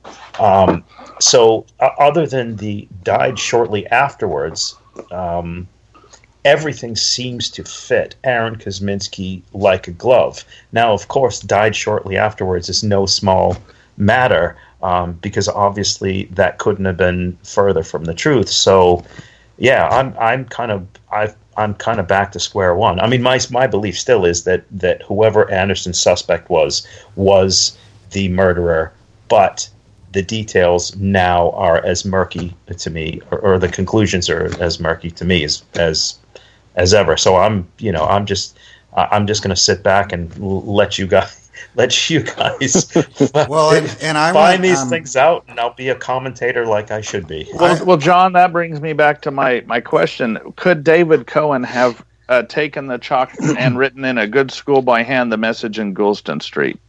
Well, well, just because his records don't indicate that he could speak English.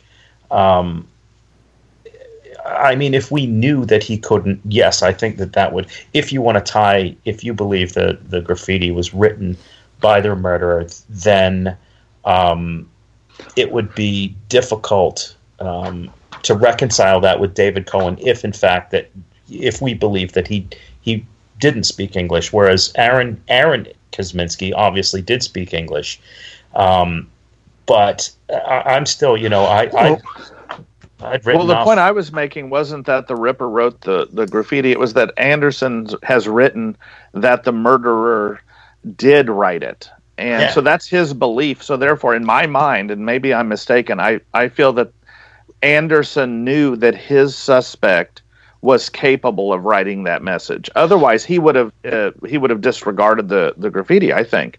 I, but, I think so. Yeah, I think you're yeah. right about that. Well, yeah. this I, I'd, I'd say in answer to that, Tom, that it's one of the one of the things um, leveled against Aaron Kosminski was the eating food out of the gutter and, and, and that sort of thing. Is that that that's nobody knows what he was like in 1888, and the same could be said for David Cohen. I know it's much closer to the the um, the double event and, and the Goulston Street graffito, but uh, Cohen, Cohen, apparently couldn't speak English and was demented when he was taken in uh, beginning of December. But what was he like two months earlier?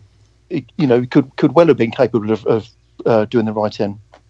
Yeah, I think Aaron Kosminski could have. I'm. I believe that Aaron Kosminski uh, could speak and write English well. Was an uh, intelligent person based on what I've read about him in Rob's and, uh, and John's book.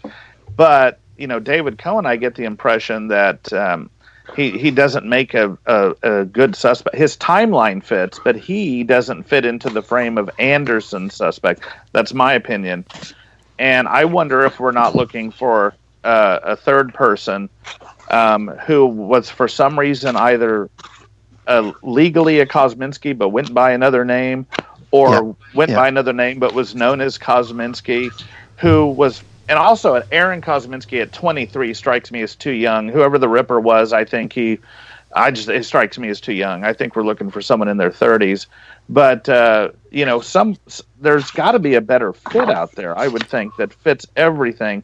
And I know it's unreasonable to expect Swanson and Anderson to have, and Cox and everyone else to have been hundred percent on point with all their information. But Swanson, when still a relatively young man, what was it, 1894, 1895, said the Ripper was, or the suspect that might have been the Ripper was already dead in an asylum. This man who's now dead. Yeah, I don't think he yeah, said he was that, in that, asylum. To me, but- that that resonates. This isn't some old guy, you know, making up stuff.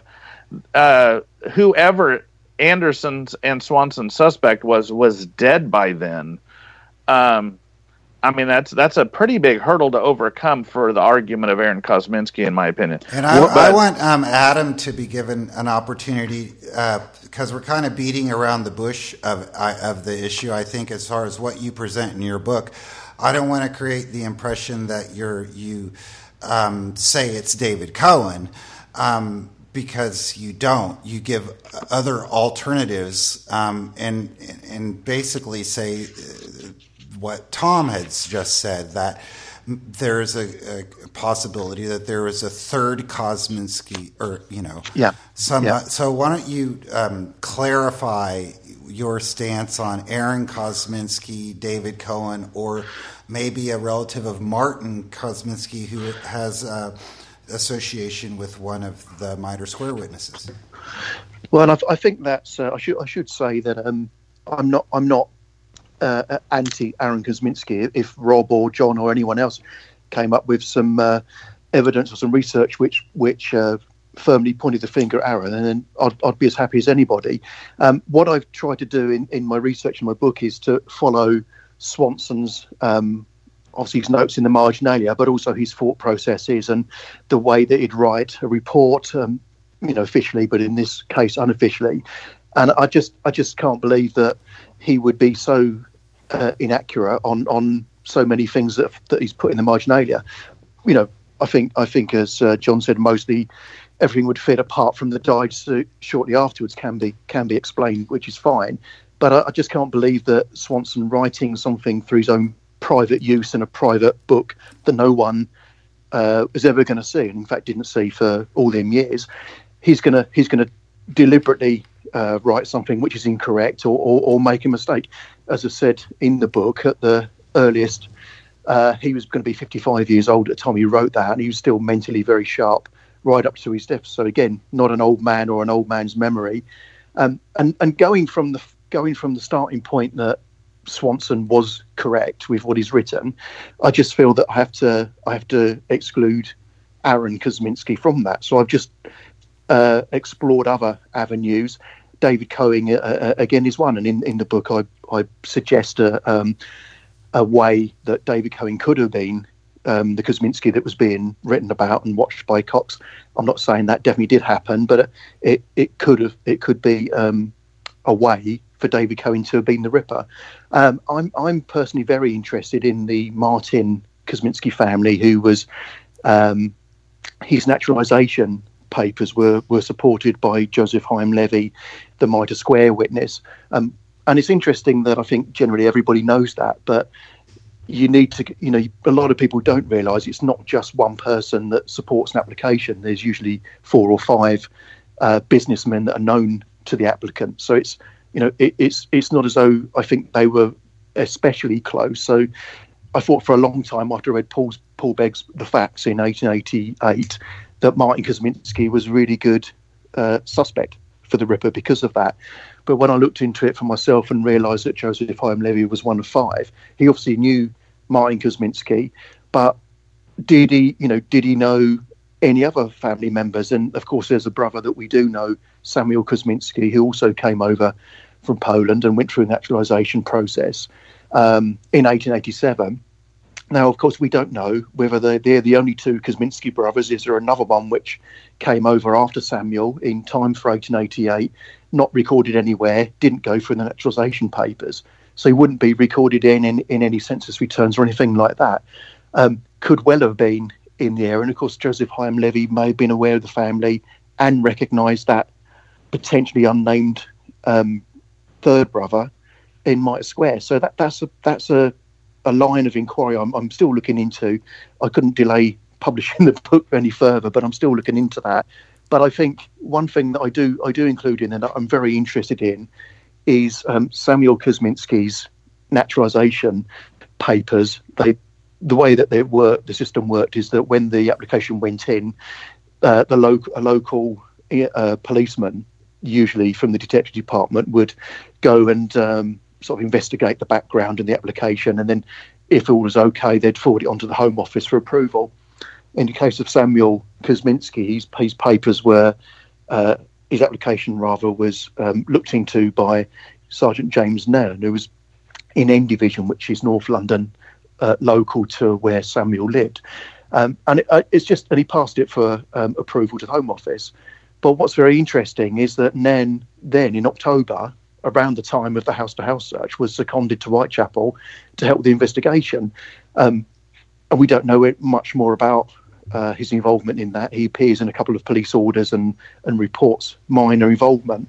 But afterwards, he was presented uh, an inscribed pipe. Um, James Nairn, um, six brother officers, Whitechapel murders 1888. And there's no explanation to that. And on the surface, you'd think, well, James, James Nairn didn't do very much at all with the Whitechapel murders. So what, what warranted him getting this inscribed memento of, of his work on the murders? And who were the, the other six officers? And I just think, well, taking that into account, you know, something he did something special or something noteworthy in the investigation. He was involved with a Kosminski family. We've got uh, Samuel Kosminski's brother Martin was known to a, a witness. I just wonder if there is a third brother that we don't know about who could well be the Kosminski that, that we're all looking for. Hmm. Well, that that brings up, uh, you know, the Nairn stuff in your book was extremely interesting. That was new to me. Again, I don't follow all the Kosminski threads on the boards, mm. and maybe that's a well that that was new. Story, that's why. Okay. Well, good. okay. Uh, that was very intriguing. Um, and uh, you know, Nairn, you know, he he worked with Inspector Moore is that right? And w- when did yeah, he? Yeah.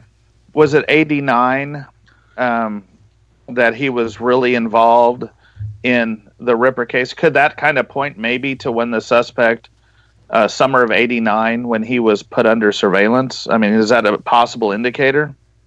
Well, in my, my when I spoke with, uh, had a long chat with Neil Bell, who, who um, you know, is uh, probably the, the police authority on, on the investigation of the case. And we we spoke about when no one would come over, and and he uh, Neil, Neil said that it was at the time of the house to house in October 1888. Um, so again, looking looking at take, taking that as as the starting point was was something uncovered in the house to house that that led. Well, this is a family that that we've got some documents on uh, that Nairn had some information on. Um, I don't. I'm not aware of any of uh, involvement in the summer of 1889. Well, it's just I, you know, after reading your book, um, I was like, I'm going to look this up. And there's a press report on uh, Nairn talking about how, along with Inspector Moore, they headed up a large body of detectives in Whitechapel um, okay. engaged in the Ripper, and talked about the the Ripper had become very reckless. Um, and that they were, you know, really keeping a close eye. I mean, it didn't go into great detail, uh, but it said something, um, you know, just that the that the Ripper was being reckless and they were keeping a close eye on it. And I thought the timing was interesting. August of '89. I don't know if maybe that was after the the surveillance of a particular suspect during yeah. or it maybe that was an indicator because you brought Nairn into this, and all of a sudden now, I think there's need, there's going to be more research into him because there's something interesting there with that. Yeah, yeah, agreed. I just wanted to touch briefly on um, on the died shortly afterwards. Um, I mean, I kind of echo what John said. Really, I mean, as far as as far as I can tell, that's really the only known inaccuracy in the Swanson marginalia, unless I'm missing something. Um, but um, in, an inaccuracy, Rob, did you say? But potential inaccuracy, I think you meant to say. uh, yeah, well, if we're if, if we're talking about Aaron Kosminski, I guess that's what I meant to yeah, say. Yeah. Um, and uh, I don't know if somebody mentioned this, but was there an earlier reference to him dying because by Swanson? Because uh, I mean, I know Macnaghten, for example, in 1894, uh, said that he believed he was still in the asylum, which would indicate that he wasn't. Yeah, dead. yeah. Uh, he wasn't oh. dead at least by 1894, so that doesn't really fit with what Swanson said, assuming that they're talking about the same person. Well, I I just would like to jump in for one second about that. And something that occurred to me very recently was it was in the initial draft of the Macnaghten memorandum when where Macnaghten says that um, he was detained about March of 1889, and in parentheses says, and I believe still is. Yeah. And I think that parenthesis that I believe still is, did not make it into the final draft of the Macnaghten memorandum. So you could look at that a couple of different ways too. You could look at that as um, when he said, I believe still is, writing in 1894 that he was mistaken and that the suspect had died. Or you could be a little more conspiratorial about it and say, well, he took that part out because he didn't want to make it known that this suspect was still alive and still accessible to some to some extent. So I think that yeah. that may right. not be insig- as insignificant that that part of the Macnaghten memorandum was was left out in the in the official draft of it. No, I but Macnaghten was Macnaghten was horribly underinformed, wouldn't you say? Um, unless you believe that he everything he wrote was a riddle, like Hainsworth has suggested. Macnaghten was, uh, you know, thought the suspect Cutbush was related to and uh, the officer Cutbush when apparently he was not. Um, that Montague John Druitt was a, a doctor ten years older than he was and mm-hmm. committed mm-hmm. suicide right after Kelly murder. So you know you take all that and then you read what he has to say about Kosminski. I've personally wondered if he doesn't quote unquote exonerate Kosminski because in his mind the Ripper had to be a doctor and if you were anything less than that, you weren't a viable suspect. Maybe, maybe not. But uh, having said that, then the fact that he can exonerate him so lightly might suggest there wasn't like necessarily a lot of evidence against you know whoever this Kosminski was. I, mean, I, think uh, one thing I just want to throw in here, just as food for thought. Um, I can't remember. It's in Fark. I don't know how you pronounce this. Farquharson. Who was the first one who uh, commented well, the, on the West of England MP. An MP, right. yeah. yeah. And I think that that I think that the first uh, comment on that happened within days of Aaron Kosminski's committal to Colney Hatch, which has always okay. struck me as uh, has always struck me as a kind of a strange coincidence. And incidentally, I thought that that was where John was going with that whole uh, conspiracy thing uh, you know, I don't know that we want to open up that can of worms here, but that that's something that's kind of played in the back of my mind for a while. Is that you know, it, it, it would have been in the police's interest to to um, to have some kind of story that they could tell that w- that they could tell the public whenever you know something came up. Um, that would cause a panic. They could just say, "Look, the guy's dead. You know, we have proof that he's well, dead." Something like that. Absolutely. Well, that's exactly what Swanson did to the Pall Mall Gazette reporter in 1895, um, where they were talk, talking about Grainger, I think it was, and, and Swanson's turned around and said, "Oh, it's a, uh, it was the work of a man who's now dead." It could have been, but as you said, it could easily right. have been a let's stop you in your tracks. Don't, there's no point talking about Grainger because the real perpetrator's long, long dead, and we've known all about it. Yeah, there's numerous uh, references to to that. Uh, you know, when the police are sort of asked for a uh, a comment or some kind of comment to the press on some murder that has taken place. Um, there was the one. Uh, there was another one. Someone who, a woman who was murdered in a tr- in a train car. I can't remember the case exactly, and the police said a very similar type of thing. They said it was, you know, the it's not the Ripper because he's been dead, you know. But then, why weren't the city police in on it? Because uh, it seems to be Met men who were, and only very few Met men who were saying the Ripper is now dead. Um, yeah, why weren't yeah. this? Well, I mean, think think think that through. You know, if if what we're if what you're saying is that there's actually some kind of cover story, you'd want as few people to know the truth as possible. Mm. The more people that know, the less the less it, it's going to work. But then it's a bad cover story, isn't it? No, I mean it's a it's it's a good cover story if it's a, if it's as vague as possible. In my it's, it's yeah, it's it's kept us from figuring it out. But and, then, uh, by contrast, if it, if if it is just a cover story, and the Ripper was not really dead, we were just saying that, then that also means the Ripper wasn't necessarily anyone in an asylum.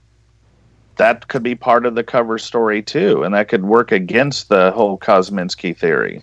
You know, but if the Ripper was in an asylum, why not just leave it at that? The Ripper is caged in an asylum. I understand why you say he's dead, so they don't go looking for him.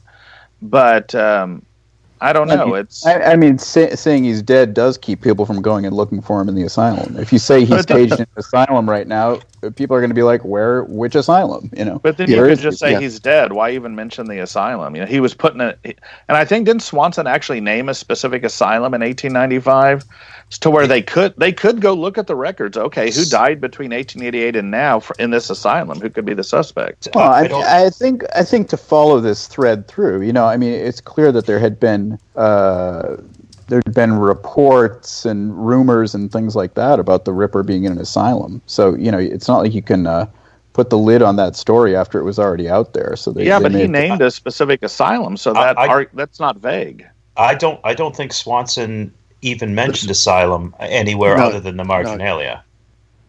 Oh, No, it- the- that's possible. I'm again. Yeah, my I think I, am There's a- pretty sure. a- pretty sure that article he just said he he was um, Believed to be uh, par- a man par- who's believed to be paraphrased. Yeah. Yes, paraphrased as being you know believing it's a man that's now dead. I don't. Yeah, I don't. I don't. I'm not aware of any instance where Swanson mentions an asylum at all, up except No, for the marginalia. maybe I Well, was he doesn't, but- else then. Well, I was just going to say, Tom, that Sagar, who's report uh, uh, interviewed on his retirement in 1905, and he mentions in a couple of our uh, interviews that uh, the, the perpetrator was was placed in an asylum. We couldn't identify him, so he was put in asylum, and the atrocities came to an end.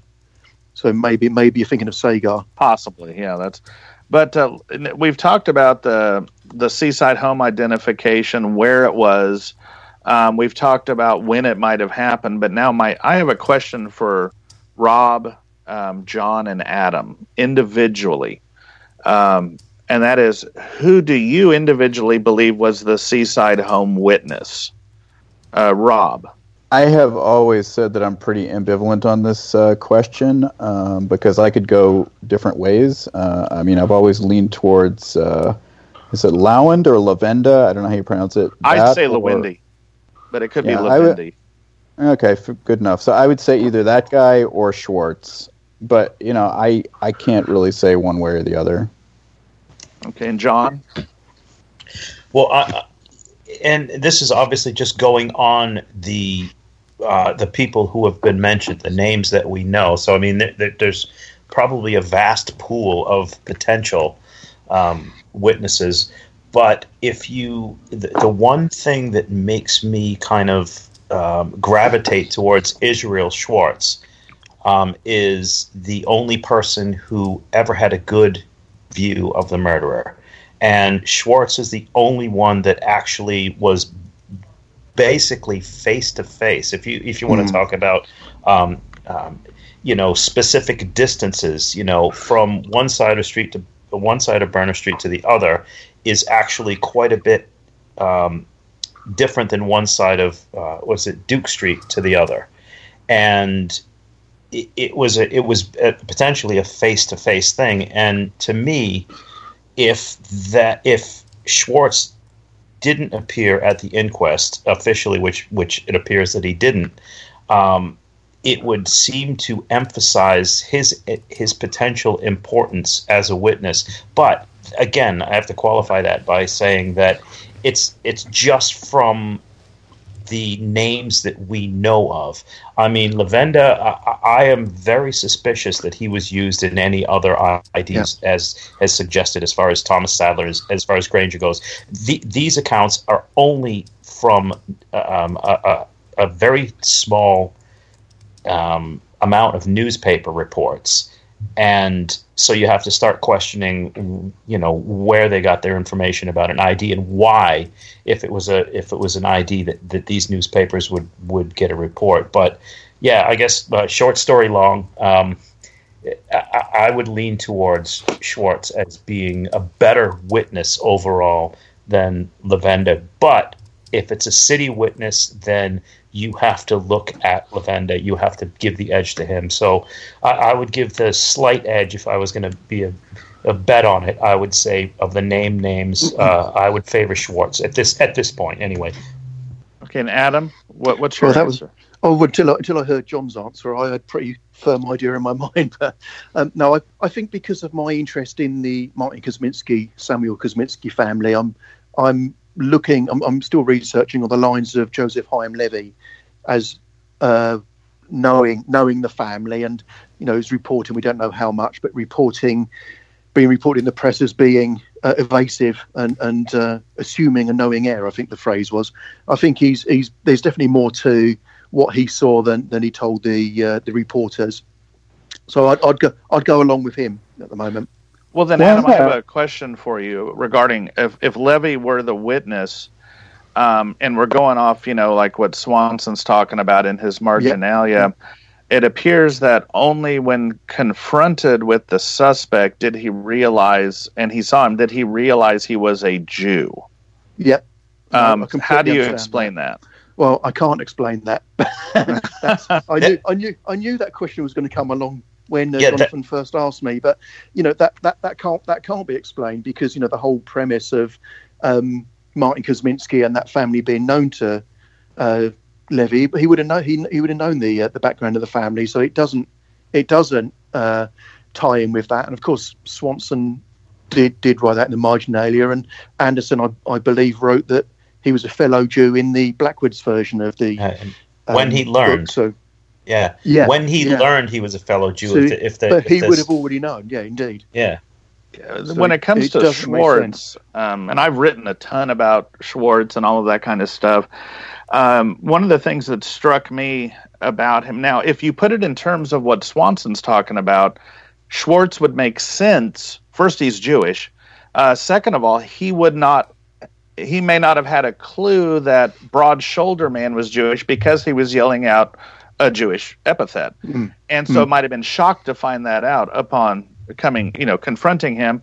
Um, having said that, the problems with Schwartz as the witness are he disappears completely from the written record on November 1st um, of 1888. He just disappears. Abberline, who, who interviewed Schwartz, who knew him, who advanced him as a witness, is later recorded as uh, pretty much dismissing him. Ab- Abberline talks about um, witnesses who only saw him from the back, which would be, you know, Mrs. Long, uh, Joseph Lawende, and James Brown. Uh, and in saying that, he is dismissing something happened, in my opinion, with Schwartz that made them go, "This guy, I don't think we can trust him as a witness." I, and I do believe he saw what he saw, uh, based on the timeline that I provide in Ripper Confidential. But that makes me doubt that he was a, a witness. And but the big thing for me is that uh, comments made by Smith, um, uh, Sir Henry Smith, Chief Constable of the City Police, acting commissioner in 1888. Uh, when he was writing his memoirs, he read Anderson's uh, uh, published memoirs in Blackwoods Magazine prior to his book coming out. But he read the Blackwoods Magazine and he was angry about, and he Yeah. reacted. It's almost like we got to read an in, like an internet post from Smith because he was writing live, and he was pissed off. Now here's the thing: to me, this uh, Andrew Smith's comments and what he didn't say prove the seaside event happened because Smith would have known about it. Um, if if it had happened without Smith's knowledge, Smith would have said in there, "This never happened," or "I would have known about it," but he didn't. He no, he doesn't argue that the event occurred. What he does do is he takes issue with Anderson on how he says, "Oh, the person would have been protected by his own people." He sees this as a a slur against the Jews, and he defends the Jewish population, saying they were better than the Gentile population. But most importantly, he then segues into discussing one witness, and that is Joseph Lawende, who he characterized as an honest witness, an intelligent witness, but then says he didn't he didn't see the guy well enough to make an ID, and to me that is him under um, you know he's he's he's striking a, a, a curveball at Anderson by saying yes what you described happened, but your witness was not up to snuff. Uh, and I read that as reading between the lines. He is telling us who the witness was. What well, that, guys well that, that's that's entirely in keeping with my interpretation of uh, w- what was written about the identification at all. Because I mean, uh, it's much more plausible to me and Adam says this in the book as well, that the, the witness may very well have declined to testify just because they were not certain, you know, not not not very certain of their identification, um, and knowing the repercussions that may have had in the Jewish community um, as well. I, I, wanted to just throw in one other thing. I, w- I was really struck in reading Adam's book about this city PC witness as well, yes. supposedly from Mitre Square. Uh, I don't know if it's. I mean, I get the impression that you put some weight in that, and, and I think reading your book again made me reconsider it and the whole, you know, chasing the suspect down Stony Lane and all that type of stuff. I mean, it, rereading that, it seems very plausible to me, and it, it would be surprising if there was not some something to that. You're going to have to remind me what I said about Stony Lane there, JM. Was it was it the same? Um, yeah, I think, I think oh, that was Rob, not not me. But go ahead. Oh, sorry, Rob. Sorry. I, I think the, it's uh, I think it's the Sagar. Um, I believe it was Sagar who was talking about yeah how he saw uh he, he said he saw uh, a foreigner a well-known man of Jewish appearance. That's how he put it, which is interesting. Coming out of the square, yeah, uh, and then uh, you know a few minutes later fell over the body and blew his whistle. I don't know. I think he gets confused and says that was the murder of Mary Kelly, but it's clearly that it's uh, not because then he refers to the. Uh, you know, he refers to the the bloody uh, Mitre Square, but right. I, I, believe I believe he's he's used the, the name Mary Kelly because that's the name that Eddowes gave at Bishopsgate right. Police Station. So see if I can find that bit. But it was Macnaghten yeah. who said the city PC. With uh, no one saw the Ripper except possibly the city PC. Um, yeah, was Macnaghten who said that, and then he, I think that was in his original, and then it it, it got struck, if I'm not mistaken. That's um, right. But uh, that is, and I I thought maybe he was confusing, um, like PC Thompson in a later case who discovered a victim and, and heard the, the killer running yeah. away. So, uh, but if you look at another important Swanson document that hasn't come up yet in our conversation, and my personal favorite is his October 19th report, uh, which survives and has a lot of commentary from other people and basically they're laying out there that Joseph Lawende was the person most like. So to me, this argues against the idea that Levy saw a lot more than they wanted the press to know, because this is an inter police report, and it's and it's saying Lawende got a look at the killer. Lawende's our guy, and then it says, yeah, but uh, he saw, you know, he's the most likely to have seen the killer, but he didn't get a good view of him. Um, and that promotes him to me in my mind as being the the witness. Uh, but it also, where's the city PC? Why isn't that? This is October nineteenth that this report was compiled.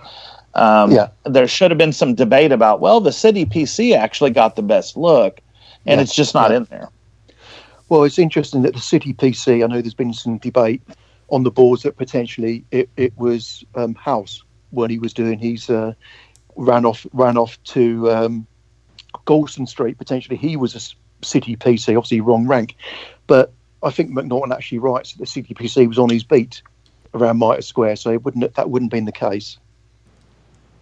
Um, could it he have, could he have meant city police witness and not city PC? There could have been a confusion there. Well, uh, quite quite possibly. But as I say, the actual the actual phrasing is the city PC who was on a beat near Mitre. Square, so it would have been Harvey or uh, Watkins. You'd have thought.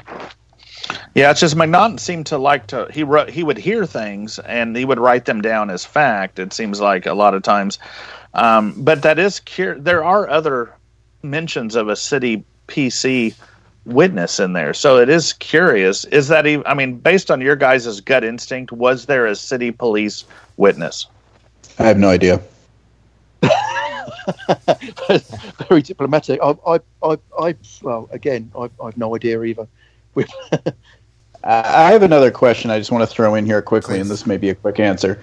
Um, I'm just curious, Adam, why did you choose to refer to Kate Eddowes as Kate Conway? Well, uh, it's interesting because um, Jonathan was asking me this on, on Facebook a couple of days ago. When, when I decided to tackle the um, the Ripper investigation, well, in fact, most of the cases in the book, which we won't go into tonight, um, but I, I, wanted to present uh, each case as it as it happened if you like, for the reader. And um, I think not Kate Conway obviously was known around Spitalfields by by that name. It wasn't until a daughter came forward to identify the body that her, her true name of Catherine Eddowes became known. So, you know, while she was alive and, and, and going into the casual ward and going to pawn the boots, she was Kate Conway. So I thought it was quite it was quite important to do that. And, and similarly, when they were when they found Annie Chapman in Hanbury Street, nobody knew she was. She was identified as Annie Siffy. So again, I wanted to give that that idea of, of how things were in the early part of the investigation because I'm sure that 99% of people picking up the book are going to be familiar with the Ripper investigation and they're going to be expecting, well, I know all about Annie Chapman, but I wanted to present it in such a way that this is actually how it happened rather than how we know it 135 years later. But Elizabeth Stride went by Liz and Elizabeth with a Z, and you you had her in there with her original well, Swedish that's spelling. true. I have I have a, I have her from the um, there's, there's a Swedish uh, origins. Yeah, that's correct. But um, you know, a, again, I mean that doesn't follow the way through. Although I presented Kate Conway and Annie Siffy that way. Obviously, Frances Coles, I think I, I name before she's murdered. So, yeah, I mean that that was the reason for the, for that particular um, instance. And and um, I say with Annie, And I have a question for you, and this will probably not make the cut, but I, I've got to ask you, Adam. um, No, no, it's nothing like that. It's just uh, it's a little off topic. But one of the cases you discuss in the book that I was really intrigued with uh, was the case of the fellow Broom Tower. And Yeah. I'd never read anything like this before. It's a very fascinating case. Uh, but it came down to Dr. Thomas Bond took a little bit of a black eye because he concluded this young man had been murdered, and, and in my opinion, Yeah. on very for very good reason. And but the police were just you know they they settled this Now this is suicide. But uh, basically, this young man, um, his clothing was found strewn in a park. His belongings, his coins, you know, his money was there. Uh, These Yeah. kids found it. Yeah. His body was in the water. He had no water in his lungs, though, so he had been strangled or or otherwise killed. Um, you know, and what is your opinion on that? Well, I I I, think um, it's interesting that, as you say, he didn't have any he didn't have any water in his lungs. It wasn't a drowning case. I think his handkerchief was tied very very tightly in, with three knots behind his neck. Well, you know, I I, I, I just can't see that if you were gonna if you're going to commit suicide, would you you know the, you could there were plenty of trees. There was a reservoir. You could have drowned yourself. You could have hung yourself from the tree. I don't I don't see that I'd tie my my handkerchief around my neck with three very tight knots at the back. If that's the way I was going to kill myself, I mean, I, I, I believe that he probably was he probably was murdered. Um, so Bond Bond, you know, the evidence is one thing, the medical evidence, but I suspect the Bond probably was correct, and and the uh, the over or the attempted overturn of the inquest verdict, I don't think it actually was officially overturned, was was wrong. But um, I'm I'm not really quite sure why why the police were so keen for that to be uh, sort of quashed. Do you think uh, I got the impression, like in the case of Emily Horsnell, who was clearly murdered, but the police had no intention of investigating, so they, the jury or the the the inquest returned a uh, a verdict, you know, that she wasn't murdered. Um, is that just to keep the murder numbers low for the city? I've I've no idea about that.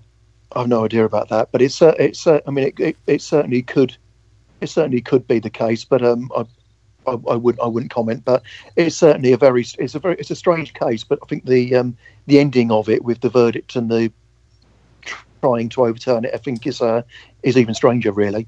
It is, and it's and it's uh, for anyone you know listening. You're going to love this. To me, it was very immersive reading. Also, a very creepy story in the book is re- involving the the Tomb Raider. You know, the grave digger. Yeah. Um, very. Your your writing was very strong and atmospheric uh, in a lot of Okay. these. It, it really, and it's that's a lot of this. We're talking about Swanson. Adam's writing in the book uh, to me uh, I, I called my experience immersive because he brought me back into the time frame kind of brought me along with Swanson to these cases. Lefroy was another I mean this could have been written by Agatha Christie this kind of stuff. Some of the the cases in here are these are not normal crime cases um, that uh, make for very compelling reading that has almost nothing to do with Jack the Ripper um, but would be appealing to anyone who enjoys reading books about Jack the Ripper. Because part of the reason I think we all enjoy it is we are fascinated with the Victorian era. Um, we are fascinated with Victorian, you know, England. Um, and uh, this book, more than any other I've read in recent years, really propels you back in time to experience these things. So, uh, congratulations on the book, Adam. Uh, yeah, and, you and know, the, Thank as, you very much. And as I had said, um, even the, with the Ripper sections of the book, um, it, um, and in particular the double event, I thought was handled very masterfully in it. And um, and it, it's some of the best writing um, on the Jack the Ripper case that we've seen in a long, long time. So at least That's since John kind. Malcolm's book. Part, part two. Yeah, his latest. Yes. well, let's uh, go. Let's go ahead and wrap it up. Um, and I'll say that um, Adam, insofar as the Whitechapel murder investigation and the ID at the seaside home and the possibility that Kosminski was Aaron Kosminski, your book has put some questions to rest, but have opened up quite a few more areas to discuss, as we've seen today. Well, perfect. I couldn't couldn't wish for any more, really. So Yeah. if people if people read the book and go away and uh, look for some research or or, or re- rethink perhaps ideas that have been entrenched for a number of years in, that's that's great. Oh yeah, I mean, we, we won't ever be able to talk about the seaside home again without mentioning Morley House. It's impossible. Yeah, I was convinced, you know, and maybe I'm wrong for that because I'm not as educated as some others about uh, the seaside home stuff. But man, I'll tell you what, every beat by beat, point by point, every any question I could have conceived, Adam answered in the book regarding the seaside home for me. But I'm still open. Yeah, and, Um, and how that puts the circumstances around the city police's surveillance into context. I mean, your book will be talked about for a long, long time to come. So, It it has to be, yeah. It has to be. I think it's rein it's made the Kosminski thing. It's reopened it for me. I mean, it's just a now it's like a whole new field of research. I think. I, I, I think that um, I, I think one reason why I haven't finished it is because I've reread so many sections. Um, if I could have, if I just started from the beginning to the end, I would have been done. If I hadn't reread this section and this section and this section, um, yeah, it's it's worth it. It's worth revisiting because you you get something you get something new out of it every time you look at it. Um, it's yeah, it- it's re-inspired me. So I I I, that's all I've got to say. About it. Well, almost everyone I think is going to start with the Ripper stuff. I Yeah. did. But man, it was so damn good. I couldn't wait to get back to the first of the book and just read through and that's and that's what I did. It's I really look forward to part two of our discussion. We'll be uh, covering the rest of uh, Swanson's career. Excellent. He did a, he did have a um, a career, you know, apart from Kosminski. So I'm looking forward to it myself. he did. Thank you, everybody, for being on the show today. Well, That's Thank you, great. Jonathan. Thanks very much, everybody. All right, Thanks, thanks. guys. you all. all right.